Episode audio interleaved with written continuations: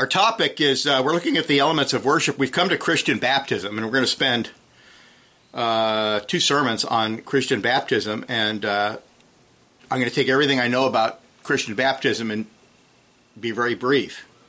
So this is be a, uh, if you already are an expert on paedobaptism, this will be a great review for you. Uh, if you don't know anything about it, if you don't know why we baptize infants, this is you're going to learn why it is biblical. It's not from Roman Catholicism. It's not some sacramentalist thing. It's totally biblical. I'm going to read Colossians chapter 2, beginning at verse uh, 11. and you'll note here this, the comparison of circumcision to baptism.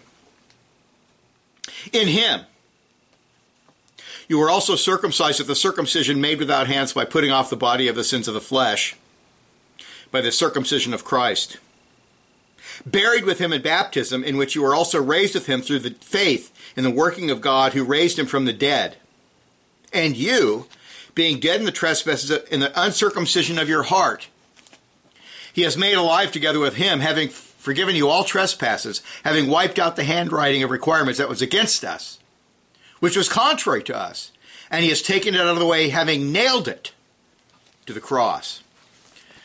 A very excellent passage showing that the primary uh, meaning of baptism and circumcision are the same.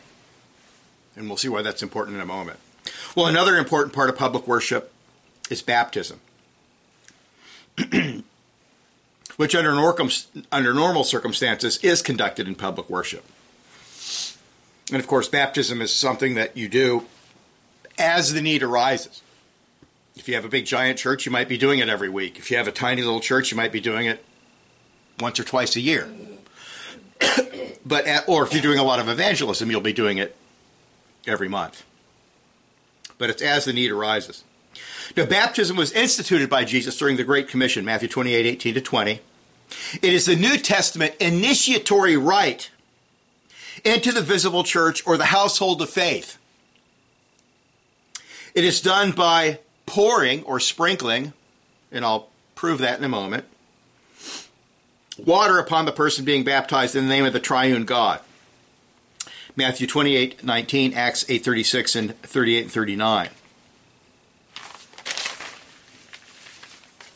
Now, let me talk about just briefly why do we do sprinkling or pouring and Baptist do immersion?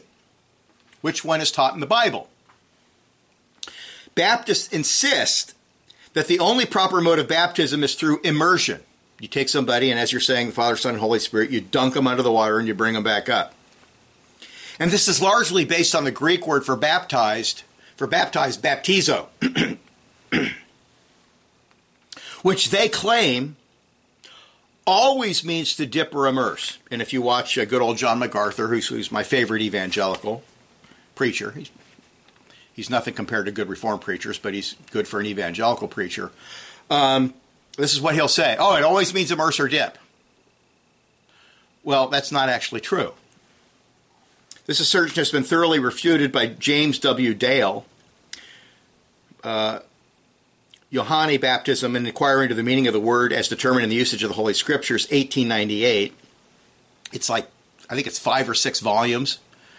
I borrowed it. I didn't go out and buy it. It's extremely expensive, but I borrowed it uh, years ago when I wrote a book on the sacraments. he gives many examples of the word being used of pouring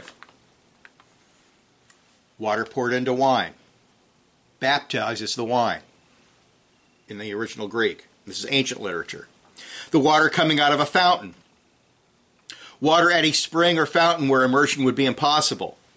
The people went to a small fountain and they baptized themselves with the water. Well, they didn't immerse themselves in the water, they couldn't, but they could pour it on themselves and sprinkle it upon themselves.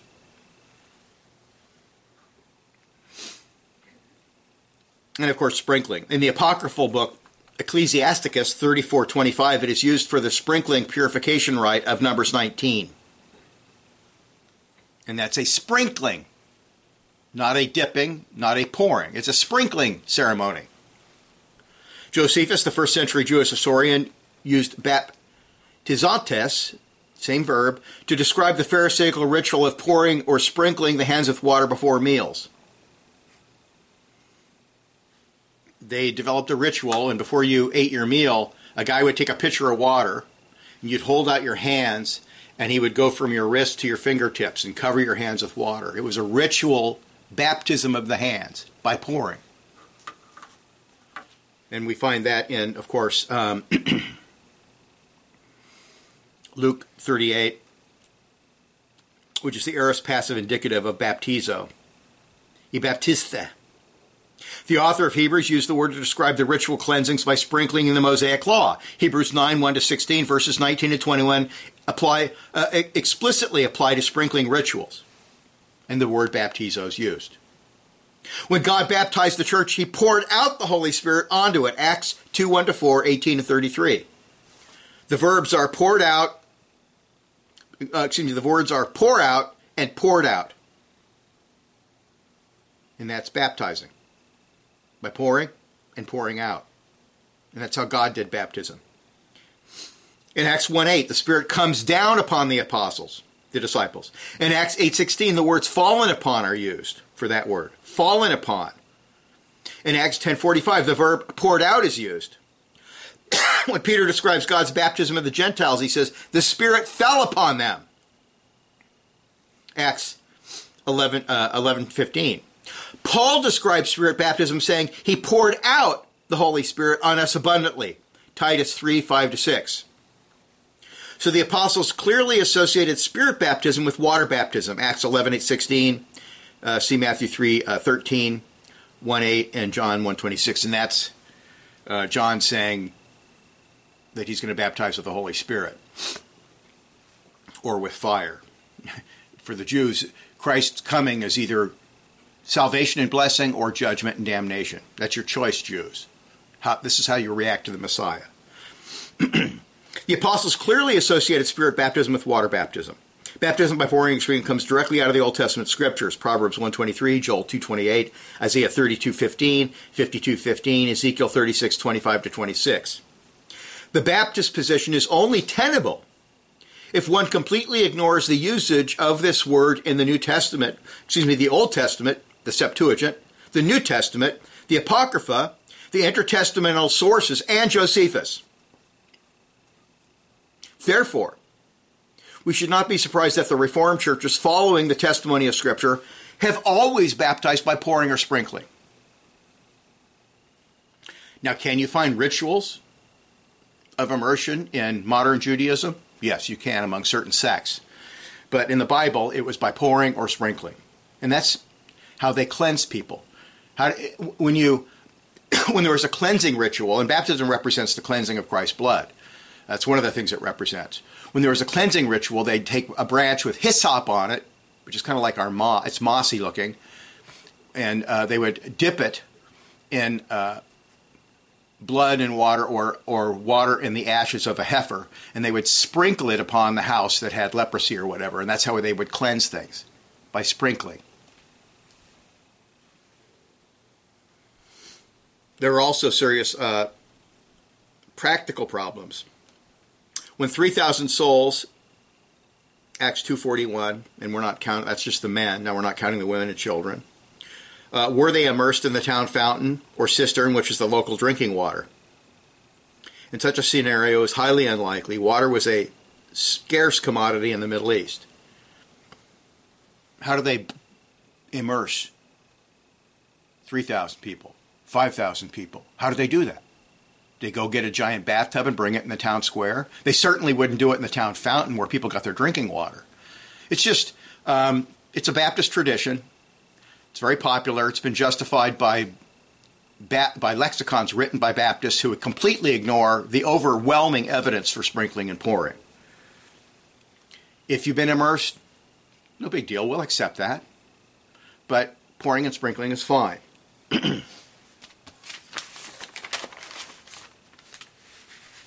there are a number of things that we want to note about baptism. Oh, it is done by pouring or sprinkling in the triune name of God. There are a number of things about baptism that are taught in Scripture. First, baptism precedes discipleship. For the infants of believers, baptism begins a lifelong process of well, begins a long process of catechization by their covenant parents or parent, and training in the true religion, with the goal of the child being a, having a credible profession of faith. Okay, baptism places them in the visible covenant, the visible church. They're in the covenant, and now they are to be trained so that they become obedient to the covenant. And what does be- becoming obedient to the covenant require? Faith in Christ and obedience to the moral law as a means of sanctification. they become a. Uh, you want them to become they become members of the church, but then you want them to become communicant members. That's when they make a credible profession. The children of believers have a great privilege and responsibility because of their membership in the visible church. They are part of the covenant people and are responsible to keep the covenant. if they never exercise true faith, they were only external members of the covenant and will be judged for the refusal to act upon their baptism. There are children. There are many children throughout history that never expressed faith in Christ. Never. Who've been baptized and they've been taught the truth. They've sat under good preaching. They've had good parents that taught them good. I know people, I know kids that never expressed faith, that had super strict, great parents, family worship twice a day, Bible reading, psalm singing, you name it. And the kids turned out to be total heathen swine. They will receive a greater ju- judgment on the day of judgment, for they rejected their baptism. And they didn't make good on their, their vow. Implicit. For all who were not not raised in Christian homes, baptism follows upon a credible profession of faith and begins a lifelong process of Christian discipleship with covenant obligations. the Ethiopian, you know, Philip witnesses to him. He's in a chariot. He believes in Christ. What forbids me from being baptized, or what forbids him from being baptized? And then he's baptized by Philip, an ordained preacher of the gospel and evangelist. Second, the command to baptize is given by Christ to ordained ministers of the gospel. the 11 apostles, Matthew 28, 16, Mark 16, 15 to, uh, 14 to 15, Acts 1, 1 to 2 and 8, and Acts 9, 15. Those who preach must be sent. Romans 10, 14 to 15, Acts 13, 1 to 4. Every example of gospel preaching in the New Testament was conducted by ordained officers. Acts 2:14 to 40, 6, 8 to 7, and, uh, and 53, uh, 8 to 7, uh, 8, 8 5, 15 22, 32 40 following, 13 2 to 4, 14 14, etc. Baptism, which begins church membership, is related to the church's teaching, uh, teaches and ruling elders' responsibility of possessing the keys of the kingdom. That's not some mystical thing where they have mystical powers. It simply means that they have the ability to exclude somebody from membership that they don't think has a credible profession. They have the ability, the authority given to them by Christ, it's delegated authority, to excommunicate those who are living in scandalous sin and they refuse to repent or habitual sin and they're confronted and they say, Oh, I'm going to keep sinning. I don't care. And I've met people like that. People who repent uh, need to be forgiven and not dealt with by excommunication, but people who don't repent have to be excommunicated. That's the keys of the kingdom. they are to determine a credible profession of faith of the parents, in the case of covenant infants, or in new converts to the faith. A credible profession is not an attempt to determine who is regenerate. That's a mistake, which is impossible and easily given to abuse, but whose confession of faith accords with Scripture and whose life is consistent with that confession and repentance. See uh, Matthew 3 8 and Luke 3 8. They come to John the Baptist. Bring forth fruits meet. He knew they were living wicked lives and they were stealing and doing all this stuff. He said, I'm not going to baptize you guys. Bring forth. No, that's not Christian baptism. That's Old Testament baptism, but the same principle applies. A credible profession if somebody's fornicating and living in open sin and they're not repenting, they don't get baptized. It's that simple. Third, the baptismal formula in or into the name of the Father and the Son and the Holy Spirit, Acts 8:36, 19:5, Matthew 28:19, teaches that baptism brings us into a covenant relationship with God. Baptism is, and we read this in Colossians, uh, well, we'll see it in Romans. It's a sign, it's a visible sign. Water doesn't really cleanse you, but it represents the blood of Christ cleansing you. It is a sign and a seal of our union with Christ. And all the saving benefits of that flow from that union. And that's the passage we read, Colossians 2 11 to 14. Number one, regeneration. Ezekiel 36 35. Then I will sprinkle clean water on you, and you shall be clean. John 3 5. Unless one is born of the water and the Spirit, he cannot enter the kingdom of God. Titus 3 5. He saved us through the washing of regeneration and the renewing of the Holy Spirit. Now, does that mean you're saved by the water of baptism? No. That's a, a Jewish way of putting the sign for the thing it signifies. the Bible does not teach baptismal regeneration. Regeneration is the initial work of the Holy Spirit upon the soul. It takes place within man that quickens dead hearts, John 3 5 to 6, Ephesians 2 1 to 5, Colossians 2 11 to 13, etc., and consequently illuminates the mind, Acts 16 14, 1 Corinthians 2 14 to 15, 1 John 2 20, changes the heart in a Godward direction, and draws the soul to Christ. Many are called, but few are chosen. There's the outward call and there's the inward call of the Holy Spirit. You got to have both. The outward call is not enough because we're dead. If you have the inward call of the Holy Spirit, you will believe. It begins the Christian life and results immediately in saving faith and repentance.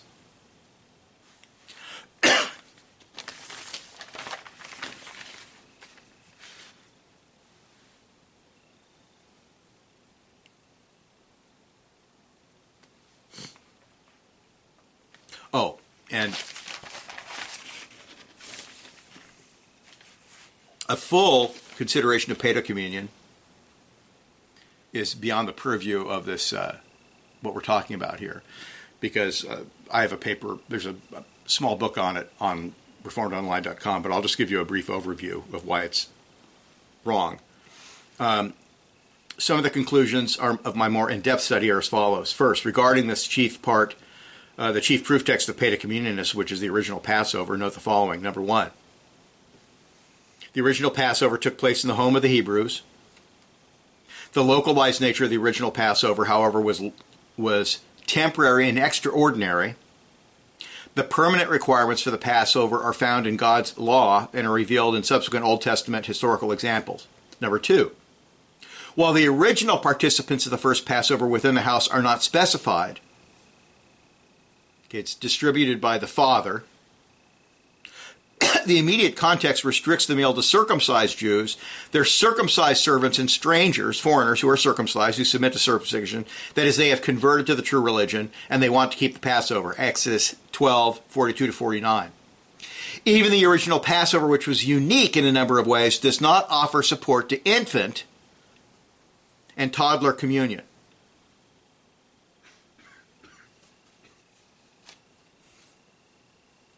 Man, I must have read this last week because this is, oh, this is connected to, uh, that's connected to the end of last week's sermon. So ignore all that. And then third, the baptismal formula in or into Acts 8:36 uh, brings us into a covenant relationship. Number one, regeneration. Number two, the remission of sins. Matthew, uh, Mark 1 4 and Acts 2.38. Three, the baptism of the Holy Spirit, uh, Matthew 3.11, Mark 1.8, Luke 3.16, John 1.26 and 33, Acts 1.5 and 2.2 and 17, 11, Acts 11.15 to 16. So remission of sins, baptism of the Holy Spirit. Number four, initial sanctification for purification, and progressive sanctification. Ezekiel 36:25, John 3:6, Romans 6, 4 to 18, 1 John 2:29, 1 John 3:9, Acts, um, excuse me, Matthew 7:18. Five, physical bodily resurrection and glorification. 1 Corinthians 15, 20 to 23 and 26, and 42 to 55. So, from the biblical definition of what baptism represents, what it signifies and what it seals, everyone who teaches baptismal regeneration should logically also teach that everyone baptized with water is guaranteed everlasting salvation. And this statement is obviously false. And this is the problem with baptismal regeneration, and this is the reason sacramentalists uh, pervert, they all shift to an Arminian position. Because the vast majority of people who've been baptized, for example, in the United States, Roman Catholics, liberal Lutherans, liberal Episcopalians, uh, even a lot of Presbyterians, never become Christians.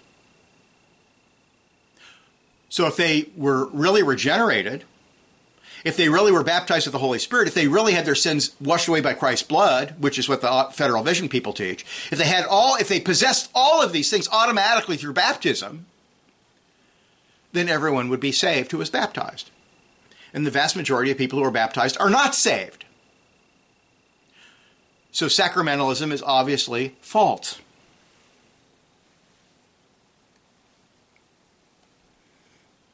And it causes people to redefine the doctrine of salvation in an unbiblical manner. The federal visionists, for example, teach that there are two different kinds of election one that works, one that doesn't work. There's two different kinds of the new birth one that works, one that doesn't actually work. They ignore the doctrine of perseverance and say that Christians can fall away, which is Arminianism. It's a complete perversion. If you want to hang on to sacramentalism, you're going to have to completely destroy and distort the gospel of sovereign grace, which is the capstone of the Reformation. And even Luther believed in that. Melanchthon and people later on shifted to Arminian positions or semi Pelagian positions, primarily to justify their sacramentalism. In Colossians 2:11 to 12, we see that baptism is the New Testament counterpart to circumcision and has a lot in common with it as far as its theological meaning.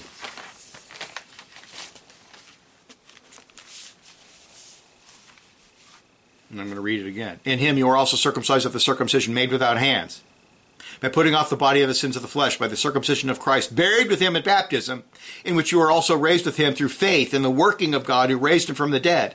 And you being dead in your trespasses and the uncircumcision of your flesh, he has made alive together with him, having forgiven you all trespasses. In a passage you want to read that's similar is uh, Romans chapter 6, where Paul talks about, hey, can, now that if we're saved solely by Christ, and our works don't contribute, can't we go out and sin all we want? And then he talks about union with Christ. Union with Christ makes a radical change in our nature.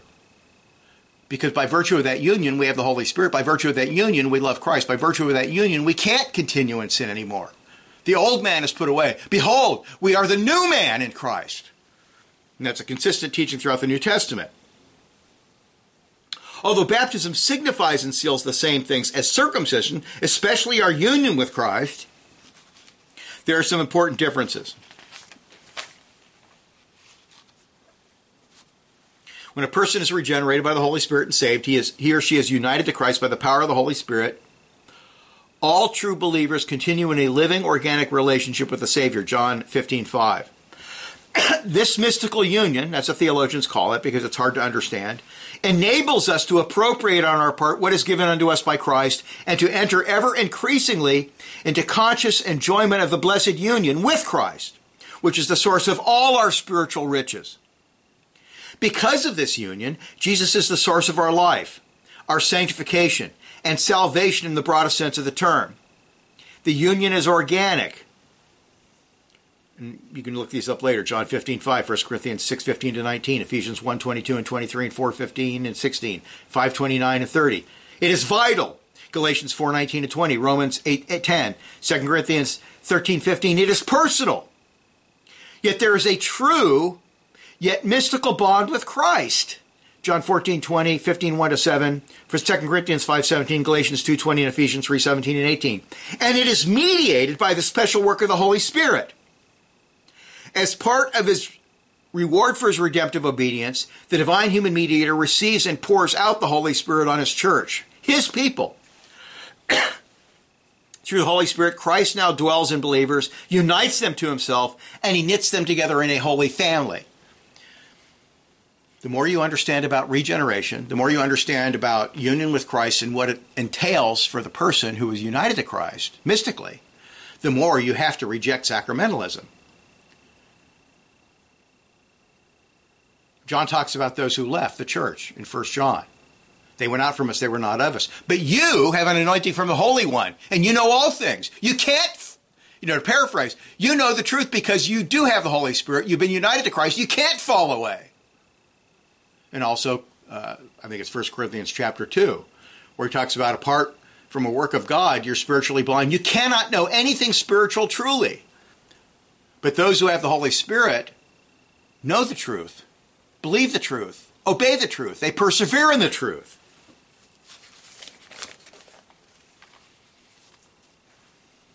There are some important differences, however, with circumcision. Circumcision was a bloody rite that was only applied to covenant males.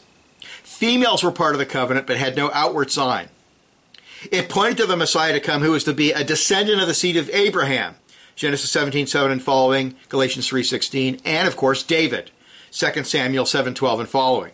Baptism is a new covenant ordinance that is bloodless, for it looks back at a completed redemption.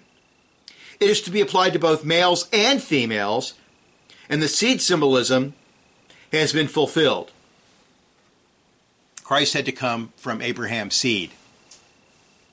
That we don't need a line leading to Christ anymore. But the significance of, of, circumcision as a sign of regeneration and, and union with Christ and all those wonderful benefits, that continues. Colossians makes that crystal clear, and we find it in other passages of Scripture. the Colossians passage is important not only because it connects the meaning of the New Testament baptism to Old Testament circumcision, but also notes that it is through faith, not simply water, that what Jesus accomplished is applied. You know, go back later today and read the Colossians passage. Yes, you're united to Christ, but that always will be accompanied by true saving faith.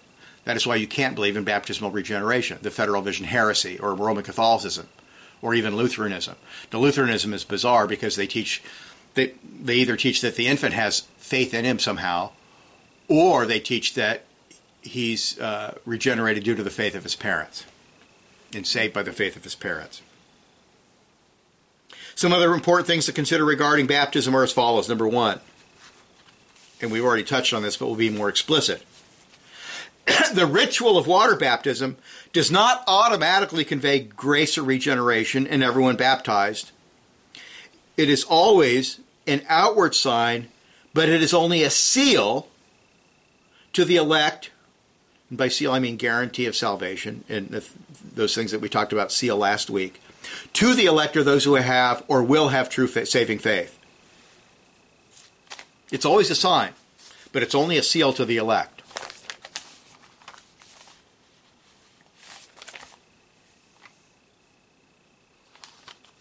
And here's what Calvin says, which is wonderful. The reason that Presbyterians and the Reformed churches in Germany and the Dutch and the English Puritans did not believe in baptismal regeneration is because it was emphatically rejected by all the early reformers. Here's what Calvin says. Hence, that distinction is to be duly understood, often noted by the same Augustine, who, by the way, is the most quoted person within the Institutes, between a sacrament and the matter of the sacrament, or we could say the reality of the sacrament. For this distinction signifies not only that the figure and the truth are contained in the sacrament, but that they are not so linked that they cannot be separated. And that even in the union itself, the matter must always be distinguished from the sign. That we may not transfer to the one what belongs to the other. This is against baptismal regeneration. he speaks of this separation when he writes, and this he's quoting Augustine from John's Gospel and this is his comment, uh, Augustine's commentary on John's Gospel 26, 11, 12, and 15. It is the elect alone. The sac- it is in the elect alone that the sacraments affect what they represent. Again, end of quote. Again, when he writes thus of the Jews, and this is um,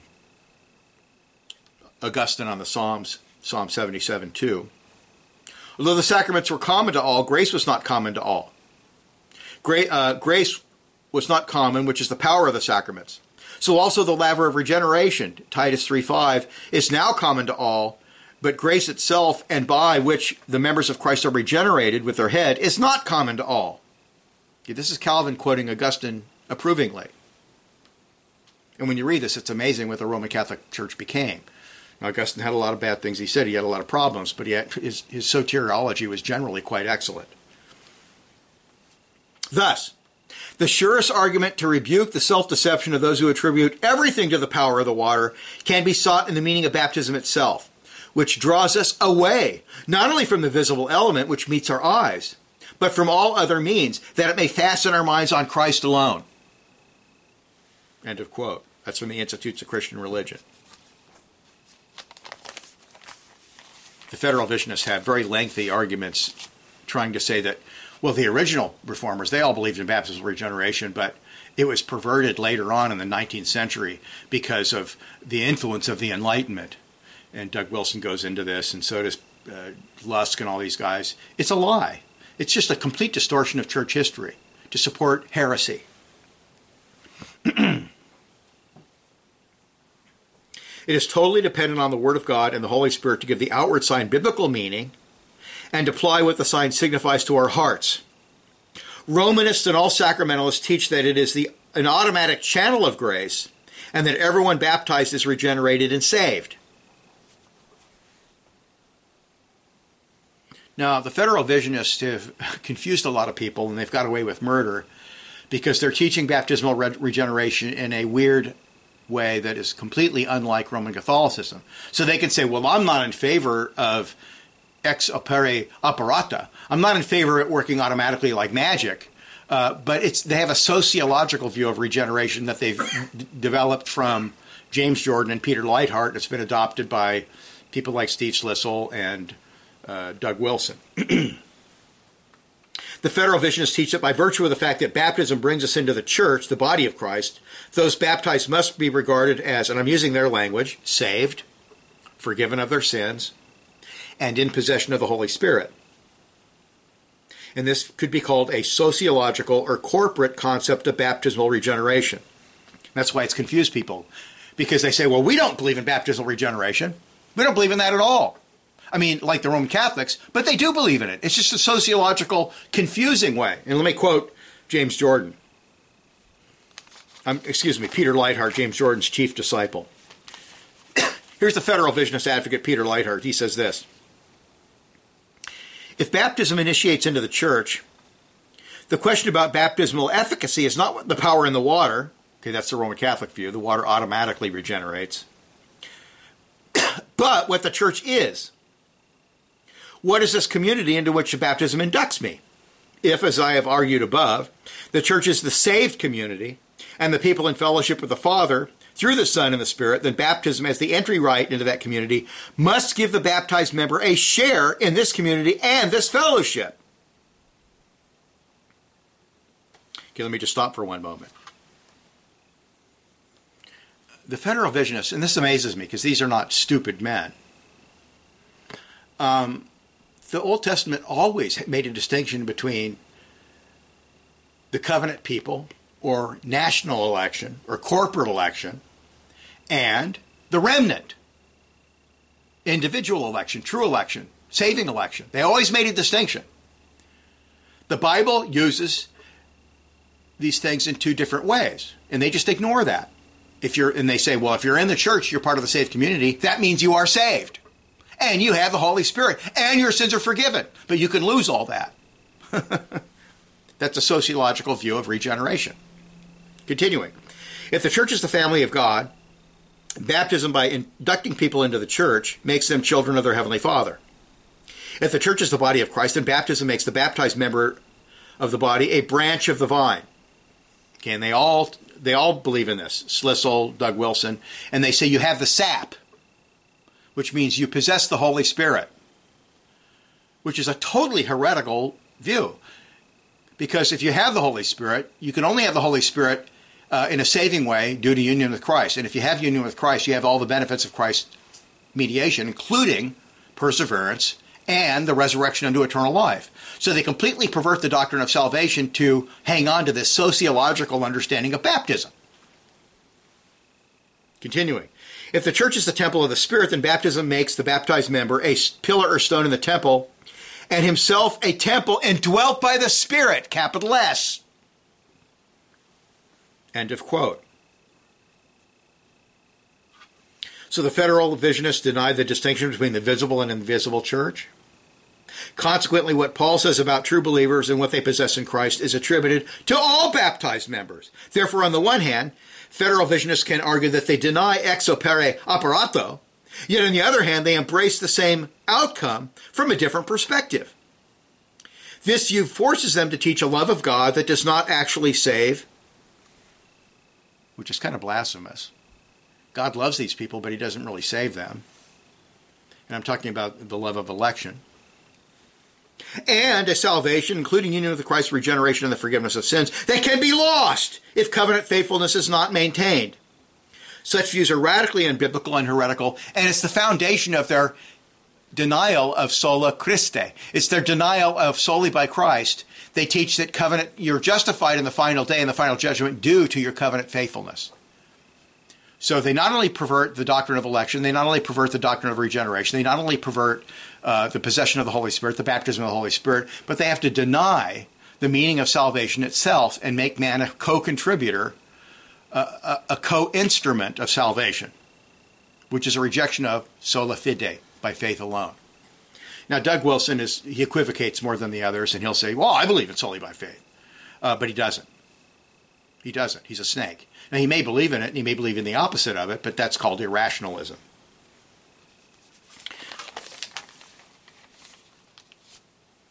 It also denies the necessity of the word and true faith for what is signified to be sealed and made effectual. Now, what we're going to do, we're going to take a little break. Um, I know this is pretty hefty stuff. Uh, you might want to go back and listen to it, but this is really important stuff. What is baptism? Why do we do it? What does it mean? Why is it so important? Why is it, and we'll see in a moment, it, it has responsibilities on the baby if you, if you baptize a baby. It has responsibilities on the parents. They have a they're called upon by God to make sure that baby is raised as a strict Christian. That means no public school. That means no letting them hang out with pagans. And then it has a responsibility on the congregation to assist the parents and pray for the parents and pray for the baby to do all those things. But we'll look at that in a moment. Let's take a little break. Father, we thank you. We thank you for this rite, this holy baptism, given to us by Jesus Christ, your only begotten Son cause us to walk faithfully in accordance with our baptism, Lord, and cause us to be faithful in raising children, to be Christians. For that's, if they're not going to be Christians, who wants to have children go to hell? Who wants to raise kids to serve Satan? So help us, Lord, to be obedient unto this ordinance. In Jesus' name, amen.